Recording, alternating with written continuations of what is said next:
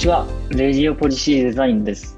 この番組は、スタジオポリシーデザインのメンバーによりお送りしております。スタジオポリシーデザインとはデザインの力で制作と社会に新しい価値を生み出すことを目指す非営利の一般社団法人で、ニューヨークにあるパーソンズ美術大学へ留学した養成官が立ち上げました。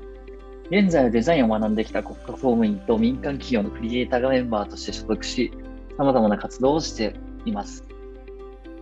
本日は、えっと、前回に続いて MIT についてご紹介させていただきたいと思います。司会は、えっと、現在ハーバード MD で2年目で学んでいる進藤と、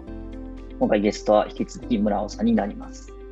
でえっと、前回の振り返りから、前回そのデザインシンキングとか、巷で流行っているけど、まあ、その是非についていろいろ話したりとかさせていただきまして、で、まあ、には、例えばその卒業後実際にいろいろと今学んでいると思うんですけど、まあ、経営方針が変わりそうかどうかとか、お伺いできるのか？そうですね。あの、まあ、実はぶっちゃけそんなに変わらないかなと思っていて。もうあのある程度その実務経験というかデザインの仕事とかは経験してから学校に来たわけなので、うん、なのでその結構私は特殊な位置にいてクラスメートたちにもそのなんで来たの？みたいな質問もよく受けるんですけどあの今メンターやったりとか本当に生徒とプロフェッサーの間みたいな立ち位置になりつつあって、まあ、とはいえあの学びがないかといえば全然そんなことはなくてやっぱりそのサービスとか製品とか時代が変われば変わっていくし学び方とかも変わっていくのでそういうのがいろいろとアップデートできたのはすごく良かったのでその辺は生かしたいなと思ってるのとあとはやっぱりネットワークあのあの前半でも少しお話ししたんですけどもう少しその規模の大きい仕事やっぱりそのシステムをチェンジしたりとかっていうこととかを考えていったらもう少し規模の大きい仕事をやっていかないとやっぱりインパクト与えるインパクトっていうのは小さいと思ってるので例えばその今回進藤さんとお会いできたり した中であの将来政治家になられる方と一緒に大きなプロジェクトをやっていったりとかそういったこともできるんじゃないかなと思ったりしてます。うん、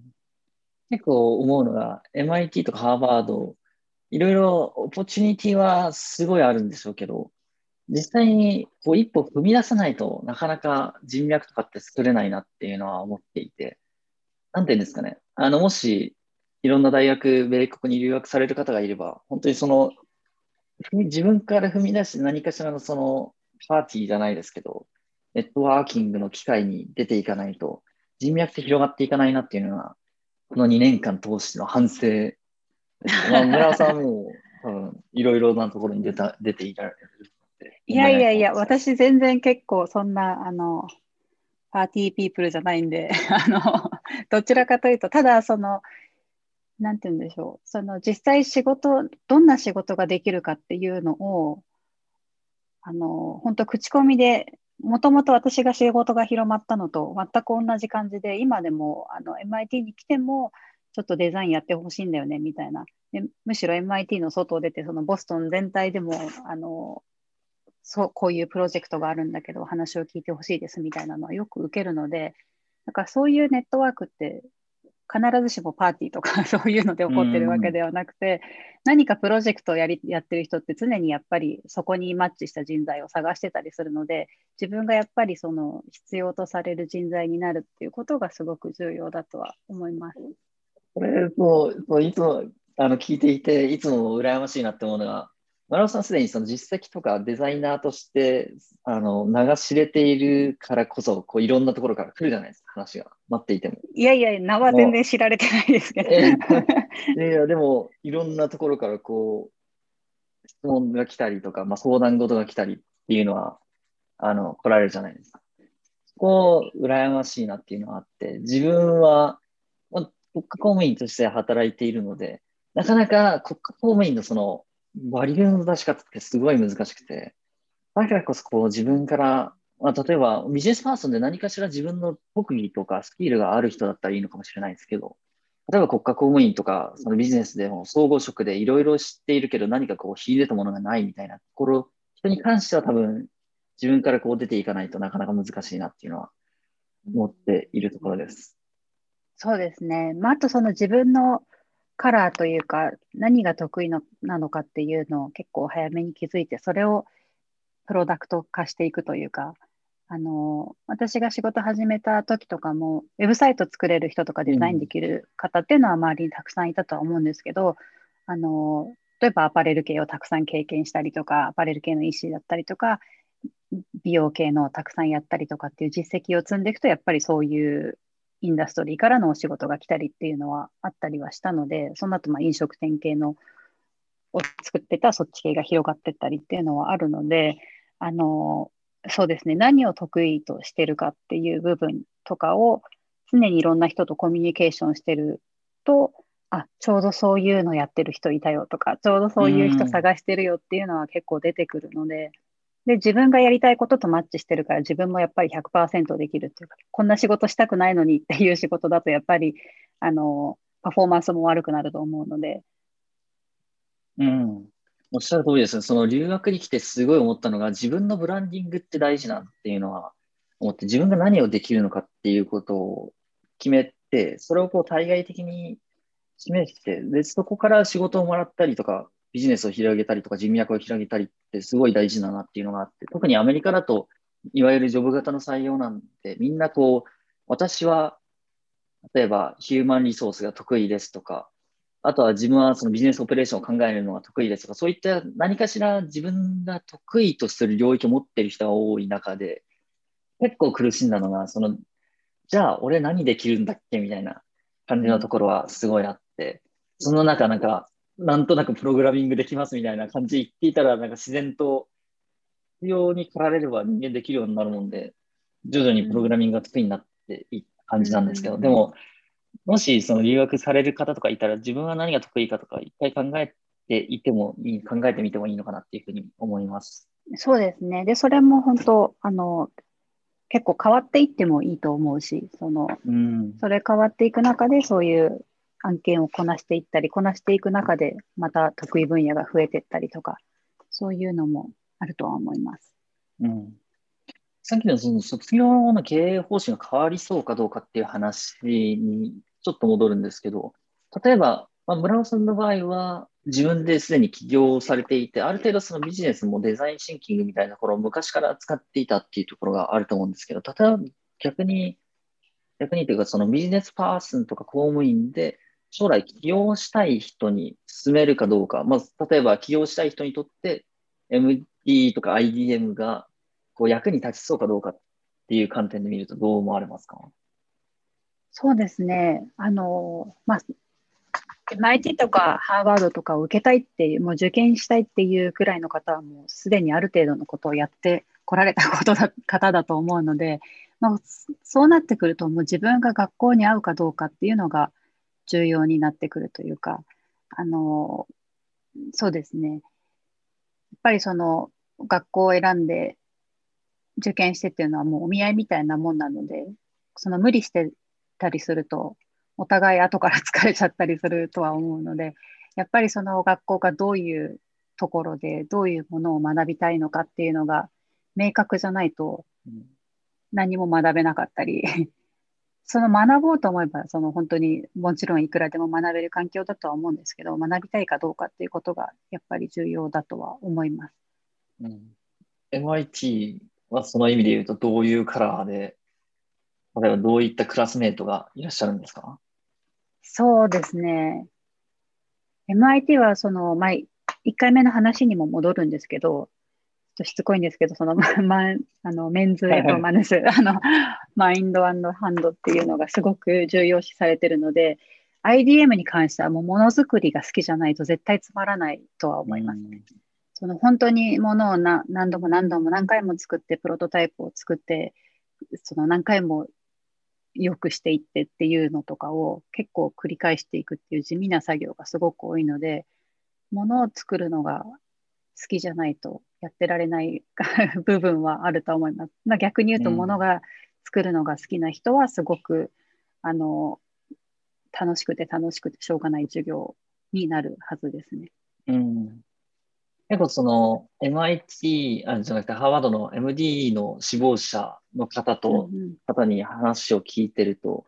IDM も志望してるんですけど、どういうふうな違いがあるんですかみたいなことを、率直に聞かれることが多くて、いつもそんな感じで答えてるんですね。要は、MIT の IDM だと、すごいプロダクトとかものづくりにフォーカスしているところがあって、実際にそのガーラとかで話を聞いてると、まあ実際にこう物を売って、その工場の人とかと話して、どんぐらいのプライスにするのかとか、こうその過程で輸送費をどうするのかとか、そういったことをいろいろ考えて、実際に MIT の中で物を売り出すみたいなことをやっていって、パワードの MD だと逆にシステムデザインみたいなところにフォーカスしていて、ものというよりはその大きく見たときに社会システムをどういうふうに変えたらそこに価値を出せるのかみたいな、なんていうんですかね、もの、プロダクト寄りじゃない感じのところにフォーカスしていって、この辺結構カラーが違って面白いなっていうふうに思います。うんうんうんでその面白い、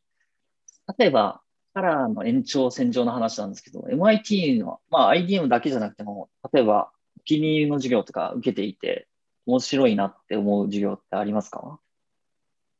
そうですね。その、まあ、コアはすごく週に4回あって、4時間ずつぐらいあるので、結構時間があって、そのチームともかなり濃い時間を過ごすので、まあ、本当に人と人とのつながりがすごく、あの、できていくような作りにはなってて、だかその辺があの本当に一斉にみんなでレクチャーして学んでいくっていうよりも本当にチームビルディングとかそういったのがあの必然的に学べるあのスタイルになってるなっていうのは面白いとは思いますね。であの先ほどおっしゃったようにその必ずしもそのプロダクトデザインにフォーカスしているわけではないんですけどそのやっぱり最終的にそのタンジブルなものを作るっていう経験を踏むことでシステムデザインを作る上でもやっぱりそのものを作ってる人の気持ちだったりとかどういうそのものを作る工程だったりとかどういうふうにお金が流れるとかどういうふうに、うん。例えば、なんて言うんだろう、そのマニファクチャー側の気持ちが分かったりとか、そういったことを分かる上で、やっぱり、あの、分かるからこそ最終的なシステムデザインが変わってきたりっていう、はいはい、そういう部分があのつながるんじゃないかなと思います。うん。そうですね、まさにおっしゃる通りで、逆にハーバード MD で弱いなって思うのが、B2B のところがどういうふうな仕組みで成り立っているのかっていうのを学びきれてないっていうのは実感として自分はあるので、その、それを学ぶ上で、多分プロダクトフォーカスにした方が、プログラムをそのプロダクトフォーカスにした方が、B2B とかその工場の人と話したりとか、実際のプライシングをどうやってネゴシエーションするのかとか、そういったところも含めて、こう、いろいろ学ぶことができるのかなっていうふうに思っているんです。この辺は、多分そういったものを踏まえてのプロダクトフォーカスっていうのもあると思うんですよね。実際にその起業している人もある程度いると思うんですけど、そういった起業をする人の中で、今言ったシステムフォーカス寄りの起業とか、あとはプロダクトフォーカス寄りの起業をされている人たちもいると思うんですけど、実際割合とかってどんな感じになるんですか、まあ、そもそも起業する人はどんぐらいいて、どんぐらいの割合がこのプロダクトフォーカスになの起業したりとか。うん。まあ、そのまあ、授業内で最終的に製品やサービスをリリースするところまで持っていくっていうプロジェクト体系なので、やっぱりそこまでやると実際にそのそれをビジネスにしていこうっていう人は結構いて、うん、なのでもう本当半分ぐらいは何らかビジネスするんじゃないかなとは思うんですけど、大学中に。で、あとその MBA のそのスローンと一緒に授業を取ったりする場合も多いので、スローンの方々がまさにビジネスをやろうとしてデザイン部分とか欠けてたりエンジニア部分が欠けてるから IDM の人と一緒に組んで何かサービスをローンチするっていうのも結構あの見てて多いケースなんだなとは思いますね。うん、で、ありがとうございます。ね、あのたださっきそのおっしゃってたあのそうなんです実際そのものを作ってっていう工程が分かるからこそ見えてくるシステムデザインとかっていうのはあるんですけど分かってしまうからこそ規模が小さくなってしまう部分もあったりして、うん、そこはすごくジレンマであのやっぱりシステムデザインとか作る部分に関しては特に規模が大ければ大きいほどその勢いを進めてしまった方ができてしまったり、実現できる可能性もあったりして、なんか本当にその、例えばもう家を建てようと思うのに、その土地にいるなんか、アリとかと話をしてたら、そんな大きな建物建てられないみたいな部分もあったりするので、だからハーバードのはハーバードで、その MD は MD でやり方的に、それはそれで正しい部分もあるなとも思うし、まあ、どっちが正しい、正しくないではなくて、やっぱりアプローチの仕方の違いと、そうですね、プロジェクトの性質の違いかなとは思います。うんまさに今おっしゃっていたことの延長線上で思うのが、なんていうんですか、MD のプロジェクトで医療業界を変えるみたいな話をした、話をプロジェクトとしてやっている人もいて、だからその元公務員、元公務員というか、まあ今公務員で留学させていただいて戻ったら公務員になるんですけど、その、そして思うのは、その規制とか大丈夫みたいな感じで思ったりとか、その医療業界って一番規制が厳しいところなのに、そんななんか軽いノリで医療業界を変えたいっていう感じの、で、まあこういったことを考えてますみたいなことを言っていて、まあその辺規制産業ってすごい厳しそうだけど、まあなんていうんですかね、そこら辺のいらないというか、あの、実感としてそこまで湧いてないからこそ突き進めるっていうところもあると思いますし、まあ、それで成功することもあると思うんで、その辺確かに、あの、メリデメですよね。そうですね。全部やろうと思っても、やっぱり人間、いろいろ、時間的にも いろいろ限界があるので、濃く小さく進めていくかっていうのから進めて大きくしていくかっていうのと、もう本当大きいところから一気に進めてしまうのかっていう、どっちが効率いいかっていうのは、まあ、結構な debate subject になりそうな感じがします。ありがとうございます。多分、えっと、次、出願プロセス、結構皆さん気になるところだと思うんですけど、うんうん、はい、若干村尾さんの場合は特殊というか、あの起業されてから、むしろその教職員側として入っていてもおかしくない人材なので、い。やいやいやいや、若干あのもう少しそのビジネスパーソンとか公務員よりに、こう、に向けた話として、まあ、例えば出願プロセスと、あとはその、実際受ける場合のアドバイスとかいただければ幸いです。そうですね。あの、IDM、私実際受験したのは IDM だけなので、あの、他と比較はできないんですけど、ただ IDM は本当に expect, the unexpected って感じで、あの、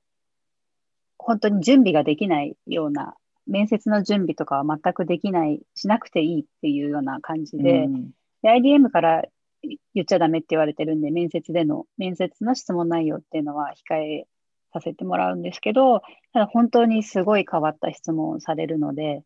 あの、やっぱりそれは自分らしくしていないといけなくて、結構そういうのも見透かされてしまうと思うので、これもさっきお話ししたような本当お見合いみたいなもんで、自分がどういう人間なのかっていうのをやっぱり自分を分かってないと、さっきのお話にも戻るんですけど、自分の得意なことだったりとか、自分が何を今後やりたいのかっていうのをちゃんと分かってないと、結構その質問した時に上手に答えられなかったりするので、うん、今後自分はどういうふうにしていきたいとか、私は何が得意でこういうことをやっていきたくて、こういう人間なんですっていうのを、あの普段からいろんな人に話しておくと、すごくそれはあの、うん、面接でも自然に出るとは思うので、そこは、あの、自然に、まあ、やっといて全然その面接とは限らず、すごく重要なプロセスだと思うので、役に立つとは思うので、常に普段から自分が何をやりたいかっていうのをあの言語化していくっていうのは重要だと思います。うん、ありがとうございます。ちなみにそのエッセイとか、あとポートフォリオも、特にそのビジネスパーソンとか公務員で、ポートフォリオってどうすればいいのっていうふうに思う人は多いと思うんですけど、実際、その辺のアドバイスとかってありますか？そうですね。IDM はその3分の1エンジニアで3分の1デザイン、バックグラウンドで3分の1デザイナーからなってるんですけど、デザイナーに関しては10ページポートフォリオを出してよくて、うん、で、ビジネスバックグラウンドは確か6ページとかでビジネスのポートフォリオを出してっていう感じなので、ビジネスのやってた人、まあ、デザイナーにとってポートフォリオなんてもう全然簡単なんですけど、うん、で、ビジネスバックグラウンドの方にとって、確かにポートフォリオって何って感じだとは思うんですけど、それはやっぱりその、どんなビジネスをやってきてきたかっていうのとか、あの、やっぱりストーリーがすごく重要なので、継ぎはぎみたいな、あの、ポートフォリオよりも、こういうのをやって、そのプロジェクトをやって何を得たか、なんでそのプロジェクトが自分にとって大切なのかとか、うん、で、このプロジェクトを通して自分は何を学んだのか。そしてこのプロジェクトをやった上で今後こういうふうにしていきたいとか、そういったことを入れていくと、すごくそのその人らしさっていうのが出てきたり、自分が何がしたいのかっていう、自分でもその頭の中がまとまって、次の話がうまくできたりすると思うので、あのポートフォリオはないがしろにせず、あの自分はこういう経験をしたから今こういう人間になってますっていうのが伝わるようなものを作れるといいと思います。うん、そのエッセイとか面接の同じライン上にポートフォリオが来るみたいな感じですそうですね。もうポートフォリオとかはすごく結構隅から隅までちゃんと見てるらしくて、多分本当にそれは見てるんだろうなと思うので、面接でも見てないと質問できないような質問とか結構来るので、なので、それを考えるとすごく見てるので、あの、もう本当に正直に真剣に。で、自分でやったプロジェクトって自分がやっぱり一番熱く語れると思うので、熱く語れるプロジェクトを載せるべきだし、うん、やっぱりその自分でやったプロジェクトは熱く語れないといけないと思います。うん、ありがとうございます。そうですね、質問プロセス、いろいろと難しいところはあると思うんですけど、結構慣れない方もいらっしゃると思うんですけど、その辺は周りに聞いたりとか、あとはまあ実際にデザイン留学されてる人に、まあ、村尾さんとかに聞くのがすごくいいのかなというふうに思います。特にそのビジネスパーソンとか公務員とかの方々は、今まで受けたことがないと思うので、そこら辺未知の領域なので、今おっしゃっていただいたアドバイスとか、他にもいろいろと考えられるといいのかなっていうふうに思います。うん学校によっても本当に違うとは思うので、その学校についてすごく調べるっていうのは大切だとは思います。うん、はい。あ、あともう一個思うのが、その、窓口担当の人って結構中に入ってしまえばすごい気軽に話せる人じゃないですか。うん、でもなんか外から見たらなんか本当にこんなくだらない質問してもいいのかっていうふうに思っちゃったりするんですけど、結構なんていうんですかね、普通にその出願者とかが E メールしていい人とか連絡を取ってる人って、すごいフレンドリーな人が配置されてたりする場合が多いので、その辺気兼ねなくっていうとあれですけど、結構質問しちゃってもいいんじゃないかなっていうふうに私は思います。どうですか ?MIT のその ITM の対学生の窓口の人ってどんな感じですか？違いますよね？その教授陣みたいな感じの聞きにくい人とはまた違っ、なんですか、いわゆる事務担当みたいな人が配置されるじゃないですか。IDEO もそんな感じですかね。ただ結構その、どういう質問をするかによって、その人のあの力量とかが あからさまになったりする場合もあるので、本当にウェブサイトに載ってる情報とか、ちょっと調べれば分かるような情報を質問してくるような人は、その人ちゃんとあのあの勉強予習してきてないなっていうのが、もうすごく分かっちゃうのと、まあ、あとは、あの、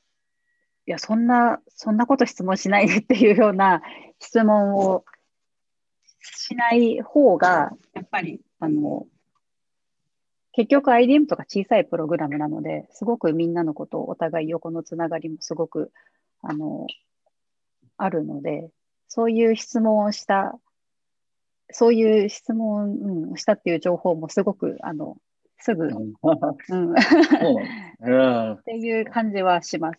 で、うん、あと、その教授は解きつきにくいっていう今お話しされてたのもそんなことはなくて、結構教授もすごく話しやすくて、すごくあの近づきやすいんですけど、やっぱりその教授にとっても面白い質問をしてくれる人っていうのは逆によく覚えてもらえるし、はい、その人、うん、インフォセッションとかで実際にあの会えたり話したりする機会はすごくあるので、どういうアピールを、まあ、そこからもうそのブランディングが始まってるというか、うどういう質問をするのかっていうのを、まあ、本当にその質問をしなきゃいけないからかっこいい質問をしようって考えるんじゃなくて、本当にそのいろいろ話していくし、あの調べていくうちに多分質問っていうのは出てくると思うので、そういうのを用意しておくといい。結構確かにその辺学校によってカラーとか、まあしかも年度によって変わりそうなので、まあ、うん、なんていうんですかね、自分なりにホームページを調べた上で、例えばその日本人の先輩とか、まあ、実際にアラムナイの人とか大学生に聞いて、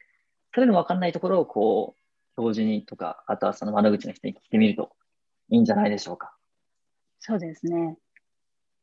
感じですね。まあ、あとその、結構、あ、ごめんなさい、もう一点。その質問しちゃうと、あの、まあ、例えばじゃあその日本人の方に質問しちゃおうとかって言って聞いた場合に、その情報ばっかりを信じてしまったりする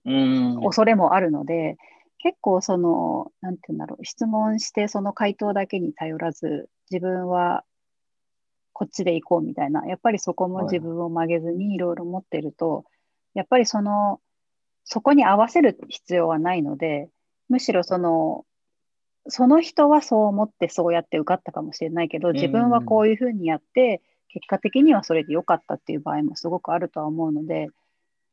なので、その、質問があれば、できれば直接プロフェッサーとかにして、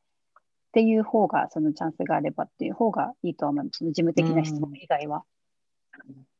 確かに、そうですよね。なんか自分をそのまま出していれば、意外と受かるべきところにみんな受かってるなっていうのはすごい思っていて、カラーとか校風が合ってる人がその学校に受かったり、